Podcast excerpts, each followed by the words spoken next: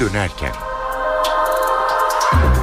İyi akşamlar, ben Öykü Özdoğan. Eve Dönerken haberlerde Türkiye ve dünyadan günün önemli gelişmeleriyle karşınızdayız. Öne çıkan haberlerin özetiyle başlıyoruz.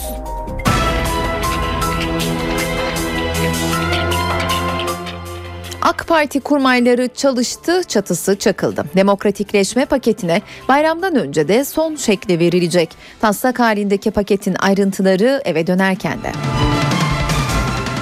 Ara verilmedi, çalışmalar sürdü. Yeni anayasa yazımında üzerinde mutabık kalınan madde sayısı arttı. Dört partinin uzlaştığı madde sayısı kırk sekizden elli altıya yükseldi. Somali şehidi Sinan Yılmaz son yolculuğuna uğurlandı. Yaralı polisleri hastanede ziyaret eden İçişleri Bakanı Muammer Güler, Somali'de elçiliğe yönelik saldırıda hedefin bütün elçilik personeli olduğunu söyledi. Memura müjde, kamu çalışanlarının Ağustos ayı maaşı bayramdan önce ödenecek. Yeni Papa ezber bozdu. Papa Francis eşcinsellerin ötekileştirilmemesi ve yargılanmaması gerektiğini söyledi.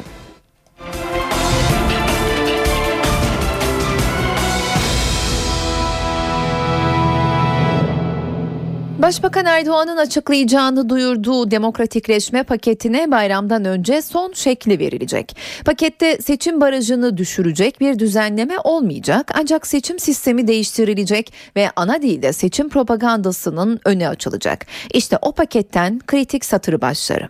Çözüm sürecinin ikinci aşamasında hayata geçmesi planlanan demokratikleşme paketinin taslağı bu hafta Başbakan Recep Tayyip Erdoğan'a sunuluyor. Pakette seçim barajının düşürülmesi yok. Ancak seçim kanununda değişiklik yapılarak B D P gibi baraj altında kalan partilere hazine yardımı yapılması ve seçim sisteminin değiştirilerek beşer milletvekili daraltılmış bölgelerin hayata geçmesi öngörülüyor. Paketteki kanunlardaki Türkçe propaganda zorunluluğundan vazgeçiliyor. Seçimlerde Kürtçe propagandanın önü açılıyor.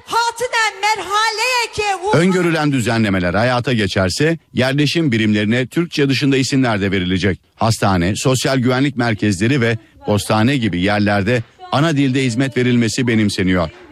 Demokratikleşme paketiyle başörtülü memur dönemi de başlayacak. Düzenleme kamu kurumlarında kıyafet serbestisi getirecek. Başbakan Erdoğan'ın da onayıyla pakete bayramdan önce son şekli verilmiş olacak ve düzenlemeler meclise sevk edilecek.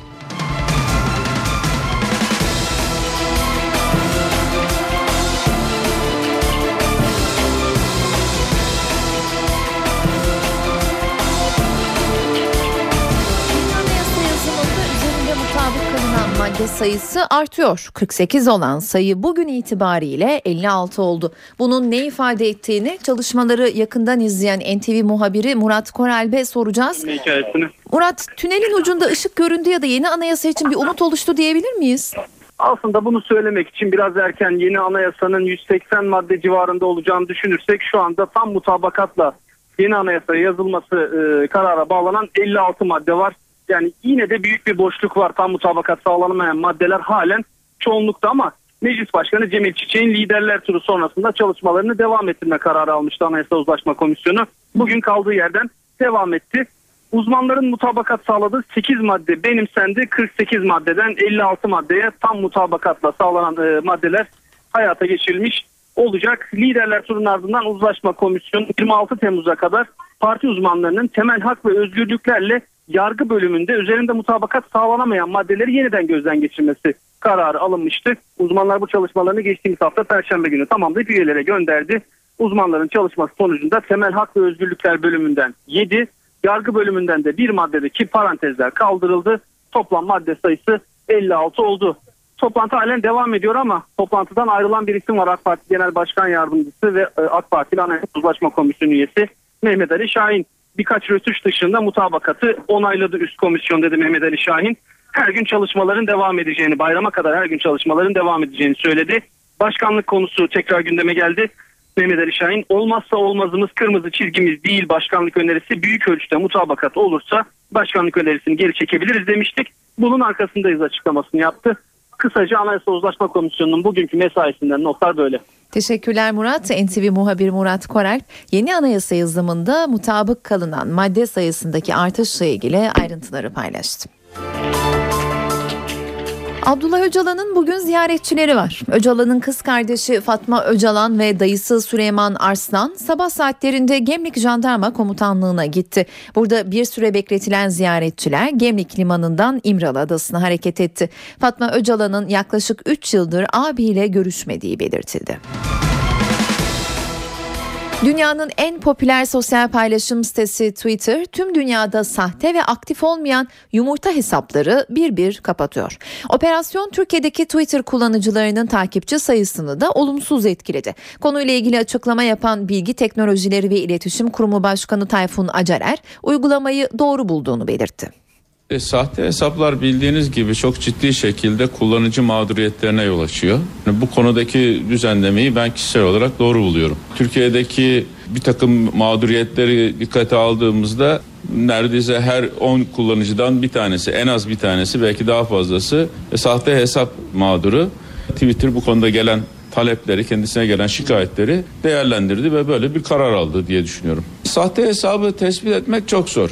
Sadece bildiğim kadarıyla bazı işte önemli gördükleri insanların bu adreslerinin yan tarafında bir doğrulama e, şeysi var. Tabii bunu bütünüyle yapmak da herkes için oldukça zor, kendi ifadeleriyle de. Ama bu da bir ciddi sorun. Yani ben bir başkası için baş, e, başkasına yapacağım hakaret veya yanlış bilgi adınızı açtım, fake adresi üzerinden, sahte adres üzerinden yapıyorum. Yani bu hem etik değil, hem mevzuatlara göre de suçtur. Düşme nedenini tam bilemiyorum, fakat bildiğim kadarıyla gerçek olmayan adresleri ya da kullanılmayan adresleri özellikle tespit edip temizliyor Twitter. Emniyet suçla mücadelede vatandaşı daha aktif kullanmak istiyor. Bu amaçla yeni bir proje hazırlandı. Sırdaş Polis İhbar Noktası adı verilen proje herkesi potansiyel muhbir haline getiriyor. İsimsiz ihbarlar için mahallelere birer kutu koyulması gündemde.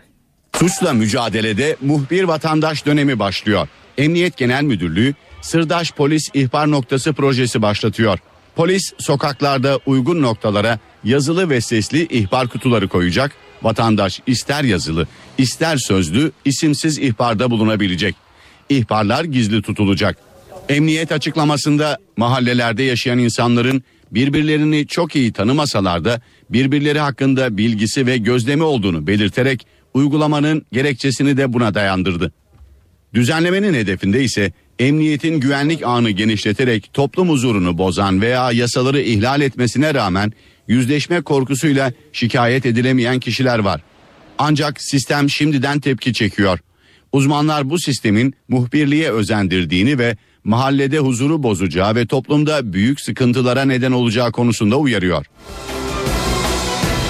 Bisiklet çaldı deyip küçük bir çocuğu öldürdü. Manisa'da bir kişi oğlunun bisikletini çaldığını öne sürdüğü on dört yaşındaki çocuğu öldürdü. İddiaya göre on dört yaşındaki Himmet Çetin'in bisikleti çalındı. Baba Hüseyin Çetin olaydan bisikleti kullanırken gördüğü Burhan Ural'ı sorumlu tuttu ve çocuğu darp etti. Başına aldığı ağır darbelerle bayılan Burhan Ural hastanede hayatını kaybetti. Baba Hüseyin Çetin tutuklandı.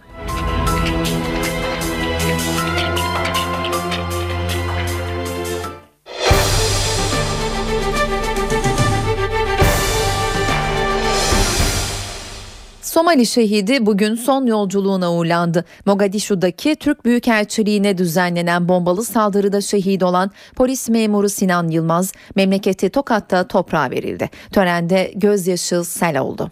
Somali'deki bombalı saldırıda şehit olan Sinan Yılmaz son yolculuğuna uğurlandı. kırk iki yaşındaki özel harekat polisi için ilk tören Türkiye'deki son görev yeri Amasya'daydı. Emniyet Müdürlüğü'ndeki törene İçişleri Bakanı Muammer Güler de katıldı. Şehidin üç çocuğu törene babalarının görev kıyafeti olan özel harekat polisi kamuflajıyla katıldı. Cenaze polis memurlarının omzunda arabaya taşındı, toprağa verilmek üzere Tokat'ın Erbaa ilçesine gönderildi. Sinan Yılmaz'ı baba ocağındaki cenaze töreninde de başta ailesi olmak üzere sevdikleri ve yıllarca birlikte görev yaptığı meslektaşları yalnız bırakmadı. Cumhurbaşkanı Abdullah Gül, Başbakan Recep Tayyip Erdoğan ve muhalefet partisi liderleri törene çelenk gönderdi. Şehit, Çamdibi köyünde emeklilik hayatını geçirmek için bir ev yaptırıyordu. Ancak bu evde hiç oturamadan hayata veda etti. Sinan Yılmaz, Çamdibi köyü mezarlığında birkaç yıl önce kaybettiği annesinin yanına defnedildi. Saldırıda yaralanan polislerin tedavileri ise Ankara'da sürüyor. Yaralı memurların gün boyu ziyaretçileri oldu. Hastaneye gelen isimlerden biri de Başbakan Yardımcısı Bekir Bozdağ'dı. Bozdağ, Türkiye Somali halkının yanında olmaya devam edecektir dedi. Hepsinin genel durumu gayet iyi. Ağır durumda olan emniyet mensubumuz bulunmuyor. Somali'deki Türk Büyükelçiliğine yapılan bombalı saldırıda yaralanan dört güvenlik görevlisinin sağlık durumları iyi. Başbakan Yardımcısı Bekir Bozdağ, yaralı polisleri tedavi gördükleri hastanede ziyaret etti. Türk polisi sayesinde facianın eşiğinden dönüldüğünü söyledi. Binanın giriş kapısına bomba yüklü bir araç geliyor ve o araç patlatılıyor. Onun patlamasının hemen akabinde intihar saldırısı yapmak üzere üç kişi oradan inip binaya doğru e, geliyor. Bizim polislerimiz gerçekten büyük bir kahramanlık gösterdiler orada. Bizim polislerimizin profesyonelliği ve liyakatleri sayesinde diyelim bu olay daha büyük bir facia olma imkanı varken önlenmiştir. Onun için Bozdağ, Türkiye'nin Somali'ye yardımının süreceğini vurguladı. Türkiye, Somali'deki insani yardımlarını bundan sonra da sürdürmeye, Somali'de darda ve zorda olan insanların yanında olmaya devam edecektir. Türk güvenlik güçleri elçiliğe yönelik saldırıyı püskürtmeseydi sonuç daha ağır olabilirdi. İçişleri Bakanı Muammer Güler, Somali'deki saldırıda hedefin bütün elçilik personeli olduğunu söyledi. Polislerin büyük bir kahramanlık gösterdiğini belirten Bakan Güler, daha büyük bir acı yaşanabilirdi dedi. Evlatlarımız burada can siparişine bir görev anlayışıyla hareket ettiler. Bir canlı bomba eylemine rağmen üç kişi teröristi etkisiz hale getirmeyi başardılar. Yanlarında ona yakın bomba, iki ayrı bomba düzeneği vardı. Oradaki bütün görevlilerimizi ve elçilik mensuplarının tamamını binayla beraber yok etmeyi hedefleyen bir menfur saldırıydı. Buna rağmen öyle bir fırsat verilmedi ama bir evladımızı kaybettiğinde tabii üzüntüsünü yaşıyoruz. Saat on sekiz on yedi, ben Öykü Özdoğan. Eve dönerken de günün öne çıkan gelişmelerini aktarmaya devam ediyoruz.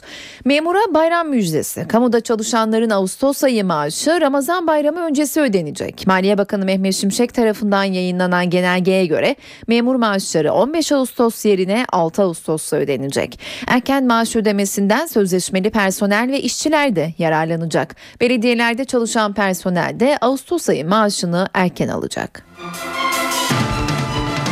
Yurt dışında bulunan para, döviz ve altın gibi araçların ekonomiye kazandırılmasını amaçlayan varlık barışı uygulamasında son günlere gelindi. Varlıklarını Türkiye'ye getirmek isteyenlerin otuz bir Temmuz'a kadar başvuru ve beyanda bulunması gerekiyor. Getirilen varlıklardan bir defaya mahsus yüzde iki vergi alınacak ve nereden buldun diye sorulmayacak. Yönetmelik değişti, ehliyet almak zorlaştı. Vize için artık olmazsa olmaz şartlar aranıyor. Emniyet kemerini takmayan, aynayı kontrol etmeyen, geri viteste park edemeyen kişi daha aracı kullanmadan elenmiş sayılacak, sınavdan kalacak. M E B Özel Eğitim Kurumları Genel Müdürü Mehmet Küçük, sürücü adaylarının dikkat etmesi gereken kuralları N T V yayınında anlattı. Aynalar, koltuk ayarı ve emniyet kemeri, ama orada en önemli unsur emniyet kemeridir. Emniyet, emniyet kemerini takmıyorsa kesinlikle elenmiş. Ve kontrollü çıkış yapması lazım. Kont- Gelen var mı onu kontrol ediyor. Yaya geçitlerinde e, yaya geçitinde kurallara uymuyor ise veya hız kurallarına uymuyorsa, her yolun bir hız sınırı var. O hız sınırı aşıyorsa yine e, sürücü belgesi alamamış olacak. Direksiyon hakimiyeti zayıfsa sürücü belgesi evet. alamamış olacak. Bunun dışında kendisini geçen arabalara kolaylık sağlamıyor. Yine sürücü belgesini alamamış olacak ve bunun gibi yirmi tane maddemiz var. Ya iki araç arasına veya duba arasına park edebilmesi lazım. Otomatik videsi kabul etmiyoruz. Normal videste, düz videste e, sınava girmeleri gerekiyor. Daha önceki sistemimizde direksiyon sınavı kolaydı, teorik sınav zordu. Oysa batılı ülkeleri incelediğimiz zaman bunun tersi bir durum söz konusuydu. Biz de yeni yaptığımız mevzuatta teorik sınavı biraz daha kolaylaştırdık. Soru sayısını azalttık. Teorik derslerin içerisindeki lüzumsuz bilgileri çıkardık. Direksiyon sınavını zorlaştırdık. İlk uygulamamızı da geçtiğimiz hafta sonu yapıldı ve önemli ölçüde başarı elde ettiğimizi gördüm. Daha önceki sınavlarda direksiyon sınavında ilk girenlerin yüzde doksandan fazlası fazlası belge alırken geçen hafta sonu yaptığımız sınavlarda bu oran yüzde altmışa düştü. Bu Avrupa Birliği ortalaması kadardır. Avrupa Birliği ortalaması da yüzde altmış civarındadır. Yönetmelikle istediğimiz başarıya şimdiden ulaştık diyebilirim. Tabii bunu yaparken bir de denetimleri sıklaştırdık. Bakanlık temsilcisi gönderiyoruz bütün sınav yerlerine ve arkadaşlarımız orada sınavın kurallarına uygun yapılıp yapılmadığını yakın bir şekilde kontrol ediyorlar. Tarım ve Hayvancılık İl Müdürlüğü ekipleri polisin de desteğiyle İstanbul'da yüz kırk yedi iş yerini denetledi. Eş zamanlı baskınlarda manzara pek iç açıcı değildi. Öyle ki yer yer denetleyenler bile çileden çıktı. Hijyene özen gösterilmeyen işletmelere para cezası kesildi. Birçok noktadan da numune alındı. Yetkililer vatandaşları gıda alırken ve tüketirken bazı kriterleri gözetmesi gerektiği konusunda uyardı. Örneğin işletmenin ruhsatının olması, satacağı ürüne göre saklama koşulları barındırması ve ürünlerin taze olması başlıca şartlar. Ürünün tazeliğini anlamak için de tat ve koku büyük önem taşıyor. Ürün kapalı bir kapta ise öncelikle son kullanma tarihine bakılması gerekiyor. Yoğun bakımda tedavi süreci uzun sürmedi. Türkiye'nin yüz nakli yapılan beşinci hastası Recep Sert bugün servise çıkarıldı. Sakalları uzayan Sert aynaya bakmadan önce tıraş olacak. on beş gün içinde de yeni yüzünü görebilecek. on günlük riskli süreç atlatıldı. Antalya'da yüz nakli yapılan Recep Sert yoğun bakımdan çıkarıldı. Polonyalı turistin yüzünün ve çenesinin nakledildiği gencin sağlık durumu iyiye gidiyor. İletişim kuruyor, bizleri rahatlıkla görüyor. Yakınlarına gösterildi. Herhangi bir komplikasyon yaşanmadı. Bundan sonraki dönemde ilk bir aylık dönem dediğimiz ikinci kız riskli dönem dedi. Bu da genellikle ilaçlarla veya enfeksiyonlarla olabilecek komplikasyonların yaşanmaması için. Elimizden gelen her türlü ilgiyi gösteriyoruz. Hasta gayet rahat. yirmi yedi yaşındaki Recep Sert'in sakalları çıkmaya başladı. Önümüzdeki hafta yeni yüzüyle ilk tıraşın olacak. Diğerlerine göre çok fazla ödeme oldu bu hastanın ve çok hızlı da geriledi. Herhalde bir on on beş gün içerisinde e, yüzünü gösteririz diye planlıyorum. İki ay sonra Sert'i bekleyen yeni bir operasyon var. Bu operasyon daha rahat konuşup yemek yiyebilmesi için. Önceki diliyle yeni taşıdığımız çene arasındaki bağlantının e, kurulması planlanıyordu. Konuşurken e, boğazını kapatarak konuşuyordu. Planlamamızda eğer başarılı olursak onu da kapatıp hastanın normal yollardan nefes almasını, rahat bir şekilde yemek yiyip içmesini planlıyoruz. Gencin aynayı eline alması içinse iki haftalık süre var. N T V Radyo. Yavru vatanda sandıktan koalisyon çıktı. Kuzey Kıbrıs Türk Cumhuriyeti'nde dün yapılan erken seçimde Cumhuriyetçi Türk Partisi sandıktan birinci parti olarak çıktı ancak tek başına iktidar olmayı başaramadı. C T P'nin lideri Özkan Yorgancıoğlu N T V'ye yaptığı açıklamada hangi partiyle anlaşırsak onunla hükümeti kurarız dedi. Seçimin bir diğer dikkat çeken sonucu da son üç yıl başbakanlık yapan Ulusal Birlik Partisi lideri İrsen Küçük'ün meclis dışında kalması oldu. Kuzey Kıbrıs Türk Cumhuriyeti'nde düzenlenen erken genel seçim siyasi dengeleri değiştirdi. Ana muhalefetteki Cumhuriyetçi Türk Partisi oyların yüzde otuz sekizini alarak sandıktan ilk sırada çıktı. Ancak yirmi bir sandalye kazanan C T P tek başına hükümeti kuracak sayıya ulaşamadı. Son dört yıldır tek başına iktidar olan Ulusal Birlik Partisi'nin oy oranı yüzde yirmi yediye geriledi. U B T on dört milletvekilliğine sahip oldu. üç yıl başbakanlık yapan U B P Genel Başkanı İrsen Küçük, tercih oylarının düşük olması sonucu meclise giremedi. Serdar Denktaş liderliğindeki Demokrat Parti'de oylarını arttırdı. Oyların yüzde yirmi üçünü alan D P on iki sandalye kazandı. Meclise giren dördüncü parti ise yüzde yedi oy oranı ve üç milletvekiliyle Toplumcu Demokrasi Partisi oldu. Cumhurbaşkanı tarafından hükümeti kurmakla görevlendirilmesi beklenen C T P lideri Özkan Yorgancıoğlu, koalisyon ortaklığı için tüm seçenekleri değerlendireceklerini söyledi. Amaç bu ülkede yaşayan insanların sorunlarını çözmek olmalıdır. Bu nedenle bizim programımıza e, uyum sağlayabilecek e, partilerle bu konular değerlendirilecektir. Özkan Yorgancıoğlu, geçen hükümet döneminde Türkiye ile birlikte uygulanan ekonomik programda bazı değişiklikler talep edeceklerini de vurguladı. Bu konuda Ankara'dan anlayış bekliyoruz dedi. Halkımızın bu kadar çok karşı çıktığı bir konunun da artık Türkiye hükümet yetkilileri tarafından da algılanması ve, ve bu revize işleminin de gönül rahatlığıyla yapılması gerekir. E, bunu biz masaya yatıracağız. E, bu konuda daha önce de söyledik ve bu konuda Türkiye hükümet yetkililerinden de anlayış bekliyoruz. Gelecek yıl yapılacak Cumhurbaşkanı seçiminde gurbetçiler ilk kez oldukları yerde oy kullanabilecek. Ancak seçim ikinci tura kalırsa zaman konusunda sıkıntı yaşanabilir. Şimdiden bu sorunun aşılması için formüller tartışılıyor. Türkiye gelecek yıl Temmuz ayında Cumhurbaşkanını seçmek için ilk kez sandığa gidecek. Cumhurbaşkanlığı seçimi başka bir ilki daha hayata geçirecek. Gurbetçiler bulundukları ülkelerin büyükelçilik ve başkonsolosluklarında oy kullanabilecek. Ancak seçimin ikinci tura kalma ihtimali uygulamayı zora sokabilir. Yurt dışında kullanılan oyların Ankara'ya ulaşması, sayılması ve Türkiye'deki oylara eklenmesi işlemlerinin bir haftayı aşabileceği hesaplanıyor. Bu durumda olası ikinci tur seçim hazırlıklarına yetişmeyebilir. AK Parti daha önce anayasayı değiştirerek iki tur arasındaki sürenin iki haftadan dört haftaya çıkarılması önerisini getirse de bu öneriye muhalefet sıcak bakmadı. Çözüm için şimdi bir başka formül gündemde. Yurt dışında yaşayan seçmenlerin bulunduğu ülkede sadece büyükelçilikler ve konsolosluklar değil, Türklerin yoğun olduğu yerlerde sandık kurulması üstünde duruluyor. Böylece seçmenin merkeze uzak şehirlerden büyük kentlere gitmesiyle yaşanacak zaman kaybının önleneceği hesaplanıyor. Başbakan Erdoğan yeni hafta mesaisine İstanbul'da başladı. Başbakan aralarında eski Arap Ligi Genel Sekreteri Amr Musa'nın da olduğu önemli konukları ağırlıyor. Ayrıntıları N T V muhabiri Yağız Şenkal'den alacağız. Yağız, konukların kimlikleriyle başlayalım. Başbakan bugün kimlerle görüşüyor? Başbakanın görüşmesi biraz önce bitti. Arap ve Uluslararası İlişkiler Heyeti resmi isimleri bu. Yani nasıl tarif edelim? Daha iyi anlamak için Arapların akil insanları diyelim.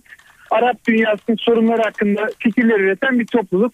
Eski başbakanlardan, eski liderlerden oluşuyor.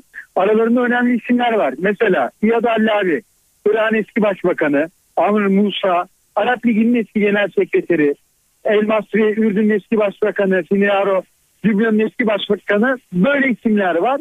Dolaşıyorlar. Sabah saatlerinde ilk olarak Dışişleri Bakanı Ahmet Davutoğlu ile bir araya geldiler. Oradan çıktılar Tarabya Köşkü'ne, Duder Köşkü'ne gittiler. Cumhurbaşkanı Abdullah Gül ile görüştüler.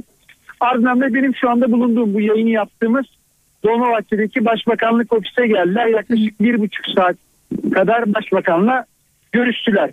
Şimdi ne konuşuyorlar? Ee, Mısır, Suriye, Orta Doğu barış süreci ve Irak. Gündemde bu var. Yani Orta Doğu gündemli bir görüşme vardı bugün ama şimdi kimler var biraz önce saydım ama aralarında bir isim var ki son gündemle alakalı zaten çok öne çıkıyor. Amr Musa, Arap Ligi'nin eski genel sekreteri, sıfatlarını sayayım. Mısır'ın eski Dışişleri Bakanı, sıfatlar saymakla bitmiyor. Geçen sene iki bin on iki'de Mursi ile beraber, yani işte devlet cumhurbaşkanı ile beraber o da seçilmişti. Daha doğrusu o da aday olmuştu. Fakat Musa seçilememişti. Seçimi kaybetmişti. Muhalefetin, Mısır muhalefetinin en önemli isimlerinden biriydi. Ee, Kongre Partisi'nin lideriydi. Ta ki geçen haftaya kadar. Geçen hafta Amr Musa istifa etti. Görevini bıraktı. Darbeden sonra istifa etti. Yerini gençlere açıyorum dedi. Ve istifasından bir hafta sonra Mısır'ın bu önemli siyasetçisi, Mısır muhalefetinin bu önemli ismi Başbakan Erdoğan'la, Cumhurbaşkanı Abdullah Gül'le hem de Dışişleri Bakanı Ahmet Davutoğlu'yla bir araya geldi.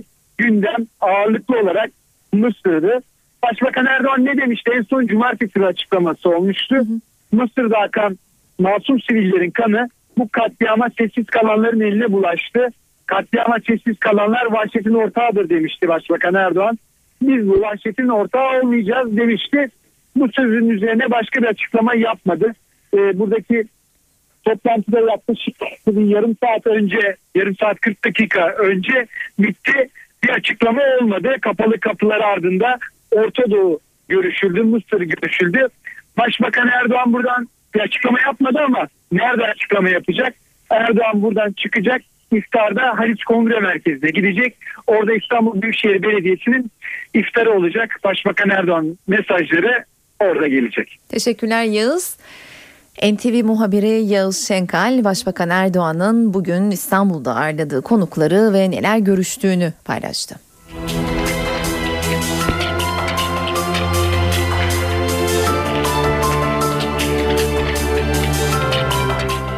Mısır darbe sonrasında gerçekleşen katliamın ardından sakin bir gün geçiriyor. Şiddet yok ancak Mursi taraftarları meydanlarda eylemlerini sürdürüyor. Son bilgileri Kahire'de bulunan N T V muhabiri Burak Özcan'dan alacağız. Burak, sokaklar hareketli mi? Öykü, Adeviye, Mısır'da Adeviye Meydanı, Kahire'de eylemlerin devam ettiği nokta orası. Orada e, meydanın büyük bölümü, çadırlar kurulmuş durumda meydanın büyük bölümünde. Gün boyunca orada eylem devam ediyor. E, sürekli orada kalanlar var. Onun dışında gün içerisinde gelip gidenler var. Özellikle akşam saatlerinden itibaren kalabalık artmaya başlıyor. Hı hı. Bugün e, biraz farklı olarak dünden, e, biz cumartesi gününden beri buradayız, gelişmeleri takip ediyoruz. Dünden biraz daha farklı olarak Adeviye Meydanı'nda E, güvenlik önlemlerinin arttığı dikkatimizi çekti. Şimdi meydanın çevresi barikatlarla kapalı. E, içeri girerken o barikatlarda kontrol yapılıyor. Kimlik kontrolü, pasaport kontrolü, e, üstünüz aranıyor, çantalarınız aranıyor. İşte o noktalarda bugün biraz daha dikkatimizi çeken e, eylemci sayısının arttığı, ellerinde sopalarla ve e, kafalarındaki başlarında e, kasklarla bekleyen eylemci sayısının arttığı dikkatimizi çekti. Dün bir yürüyüş vardı Adeviye Meydanı'ndan e, Kahire'deki birkaç farklı noktaya. O noktalardan bir tanesi İçişleri Bakanlığı, e, bir tanesi Askeri İstihbarat Binası, biri de havaalanı yolu. E, herhangi bir olay yaşanmadı bu yürüyüş sırasında, ancak yarın bir yürüyüş çağrısı var. O yürüyüş çağrısını yapan e, burada at, e, darbe karşıtı cephe olarak adlandırabileceğimiz bir grup içerisinde Müslüman kardeşler üyeleri var. E, Mursi taraftarları var. Ordu'nun üç Temmuz'daki müdahalesine karşı çıkan gruplar var.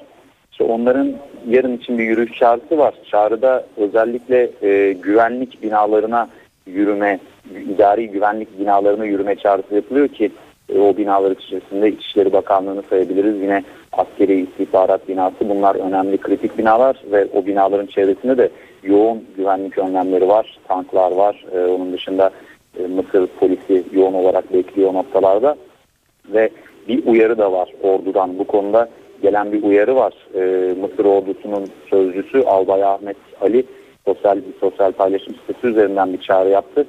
Ee, şunu söyledi: askeri binalara, askeri noktalara, özellikle askeri istihbarat binasına yaklaşmayın. Bu noktalar hayati önemdeki noktalardır. Bu noktalara yaklaşan kişiler tehlike içerisindedir. Hı hı. Saatlerini kullandı.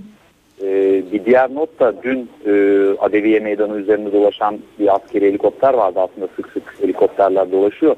Oradan bildiriler atıldı. O bildirilerde de e, Cuma'yı Cumartesi'ye bağlayan gece en az yetmiş kişinin öldüğü olaylardan bahsediliyor. Tabii e, hükümet bu olaylarda silah kullanılmadığını söylüyor. Müslüman kardeşler kanadı e, olayda silah kullanıldığını söylüyor.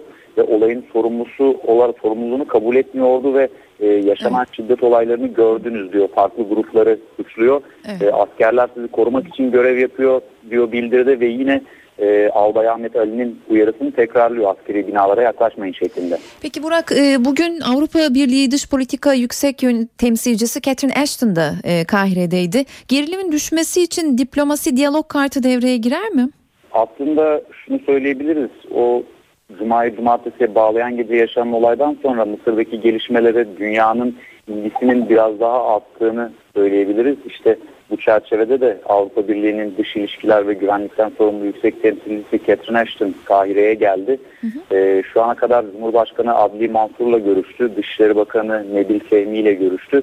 Görüşmelerin içeriğine dair şu ana kadar bize ulaşan bir bilgi yok. Ancak peki, Catherine Ashton gelmeden önce şunu söylemişti: E, Bunun için Mısır'a gidiyorum. Diyalog sürecinin başlatılması, geçiş sürecinde bütün grupları, Mısır'daki tüm tarafları içerecek bir diyalog sürecinin başlatılması için Mısır'a gidiyorum demişti. Ve o çerçevede şimdi de kısa süre içerisinde İhvan, yani Müslüman kardeşlerin temsilcileriyle buluşması bekleniyor. Diğer buluşacağı grupta Temerrüt, üç Temmuz'daki ordu müdahalesinden, müdahalesinden önce Mursi'ye, Muhammed Mursi'ye karşı sokağa dökülen e, grupların altında toplandığı bir çatı organizasyon hareket diyebiliriz. Temerrüt İsyan Hareketi. O Temerrüt'ün temsilcileriyle de görüşmesi bekleniyor Catherine Ashton'un. Teşekkürler Burak. N T V muhabiri Burak Özcan'dan Mısır'da Kahire'deki son durum hakkında ayrıntıları aldık. Sıcak bir gelişmeye aktaralım hemen. Suriye sınırında yaşananlarla ilgili silahlı kuvvetlerinden bir açıklama geldi. T S K sınır hattında uyarılara rağmen Suriye'den Türkiye'ye geçmek isteyen bin kişilik kaçakçı grubun askerlere taşlı saldırıda bulunduğunu duyurdu. Genelkurmay kalabalığın göz yaşartıcı gazla dağıtıldığını, kaçakçıların dağıtılmasının ardından da olay bölgesinde yüz adet bidon içerisinde altı bin litre mazot bulunduğunu açıkladı.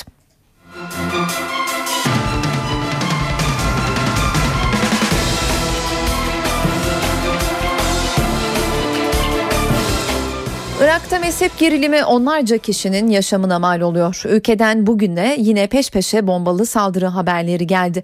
Bomba yüklü on iki araç daha çok Şiilerin yaşadığı bölgelerde havaya uçuruldu. Saldırılar başkent Bağdat'ta yoğunlaştı. Bağdat, Kut ve Mahmudiye'de toplam altmış kişi hayatını kaybetti. Mezhep çatışmalarının tırmandığı iki bin on üçün en fazla can kaybının yaşandığı yıl olduğu vurgulanıyor. Sadece Temmuz ayında sekiz yüz kişi hayatını kaybetti. Arap Baharı'nın etkilediği ülkelerden Libya'dan da saldırı haberleri geldi bugün. Ülkenin ikinci büyük kenti Bingazi'de iki büyük patlama oldu. İki mahkeme binasının hedef alındığı saldırılarda on üç kişi yaralandı. Libya Adalet Bakanlığı binalarına yapılan saldırılarla sarsıldı. Ülkenin ikinci büyük kenti Bingazi'de mahkeme binası ve Adalet Bakanlığı'na bağlı bir binada iki ayrı patlama meydana geldi. İlk patlama iftardan sonra oldu. Ardından ikinci patlamayı duyduk. Ortalık bir anda toz duman oldu. Cam parçalarını gördük. Yaralılara yardım için patlama alanına geldik. Patlamalarda binalar enkaza dönerken on üç kişi yaralandı. Saldırıların mahkeme binası önünde gösteri yapmaya hazırlanan gruba hedef aldığı öne sürüldü. Söz konusu grup iki bin on bir yılında başlayan Libya devriminin öncü isimlerinden General Abdülfettah Yunus'a düzenlenen suikastin ikinci yıl dönümü için gösteri yapacaktı. Patlamaların ardından Bingazi sokaklarında saldırılar protesto edildi. Bingazi'deki gerilim, Müslüman kardeşlere karşı duruşuyla tanınan aktivist politikacı Abdülselam El Masri'ye düzenlenen suikastle tırmanmıştı. Hafta sonu ise Bingazi hapishanelerinde başlayan isyanın ardından binden fazla mahkum firar etmişti. İtalya'da hacı adaylarını taşıyan otobüs viyadüğe devrildi. Faciada otuz dokuz kişi hayatını kaybetti. İtalya katliam gibi bir trafik kazasının şokunda. Ülkenin güneyinde Avellino kenti yakınlarında bir yolcu otobüsü bazı araçlara çarptıktan sonra viyadükten düştü. Yaklaşık otuz metre yükseklikten düşen otobüste bulunanların çoğu öldü. Otobüs şoförünün de ölenler arasında olduğu belirtiliyor. En az on kişi hastanelerde tedavi altına alındı. Yaralılardan bazılarının durumu ağır. Otobüste aralarında çocukların da olduğu yaklaşık elli kişinin bulunduğu belirtiliyor. Otobüstekilerin Benevento kenti ve çevresindeki dini önemi olan yerleri ziyaretin ardından Napoli'ye dönmekte oldukları açıklandı. Kazanın nedeni tam olarak belirlenmiş değil. Ancak bölgede araçların yavaş kullanılması yönünde uyarı işaretleri olduğu belirtiliyor. Yetkililer otobüs şoförünün kontrolü kaybetmiş olabileceği ihtimali üzerinde duruyor. Avrupa'nın göbeğinde ırkçı saldırı. İtalya'nın ilk siyah bakanı Cecil Yenge ırkçı bir saldırıya maruz kaldı. Yenge'ye bir miting sırasında muz fırlatıldı. İtalyan bakan Twitter'daki hesabından hafta sonu Ravenna vilayetinde katıldığı bir etkinlikte muzlu saldırıya uğradığını açıkladı. Cecil Yenge, "İnsanlar açlıktan ölüyor, gıdaların böyle atıldığını görmek üzücü." Yoksulluğa atılmış bir tokat sözleriyle ırkçı saldırıya tepki gösterdi. kırk dokuz yaşındaki Bakan Yenge, bu tür ırkçı saldırıları önlemek için zihinsel bir değişime ihtiyaç olduğunu söyledi.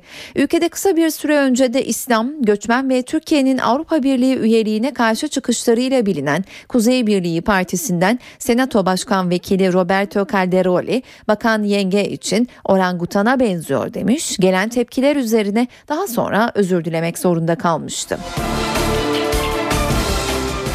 Yeni Papa ezber bozdu. Katoliklerin ruhani lideri Papa Francis yankı yaratacak bir açıklama yaptı. Papa eşcinsellerin ötekileştirilmemesi ve yargılanmaması gerektiğini söyledi. Papa bu açıklamayı Brezilya dönüşünde uçakta gazetecilere yaptı. Papa Francis, eğer bir insan eşcinselse, Tanrı'yı arıyorsa ve iyi niyetliyse ben kimim ki onu yargılıyorum ifadesini kullandı. Papa'nın açıklamaları seleflerine göre oldukça uzlaşmacı olarak nitelendiriliyor.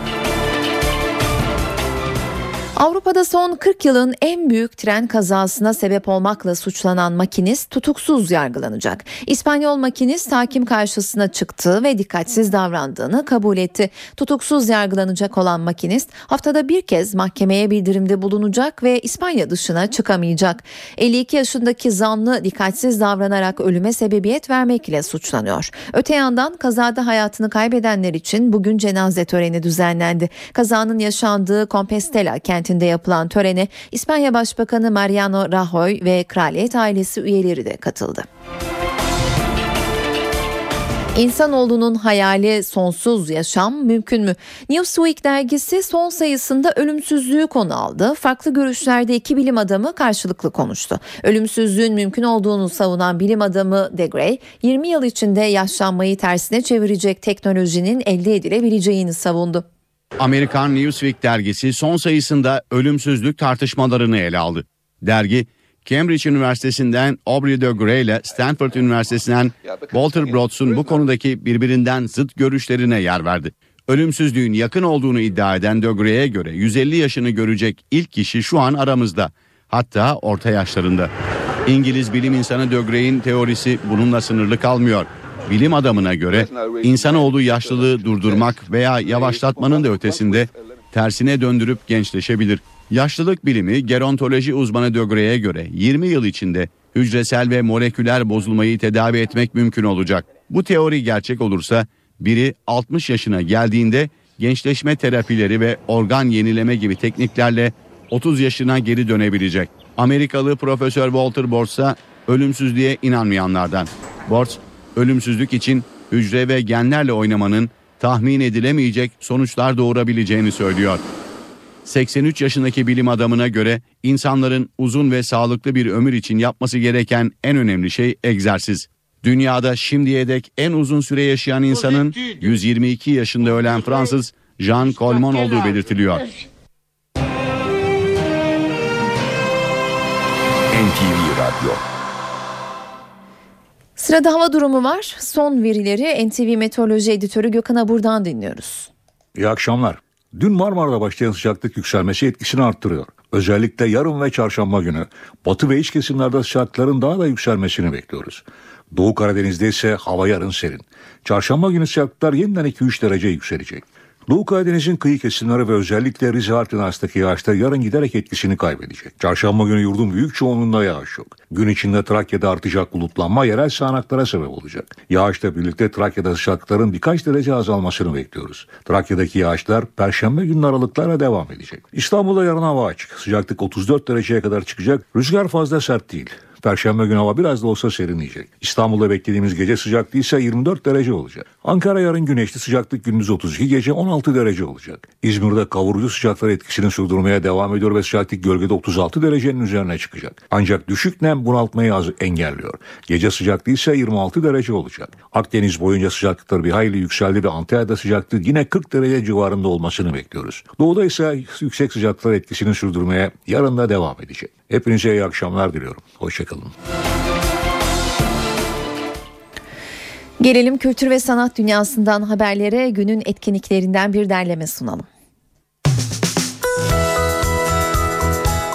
dokuz Grammy sahibi John Legend bu akşam ilk kez İstanbul'da konser verecek. Dünyaya yön veren yüz kişi listesinde olan John Legend, yirminci İstanbul Jazz Festivali kapsamında İstanbullu müzikseverlerle buluşuyor. Ordinary People, Save Room, Everybody Knows, Used to Love You gibi birçok hit şarkıya hayat veren John Legend, soul ve R and B'nin en iyi söz yazarı ve şarkıcılarından biri olarak biliniyor. Yeni albümünün dünya turnesi kapsamında İstanbul'da sahne alacak olan John Legend'ın konseri saat yirmi bir otuzda başlıyor. Konser mekanı ise Cemil Topuzlu Açık Hava Tiyatrosu.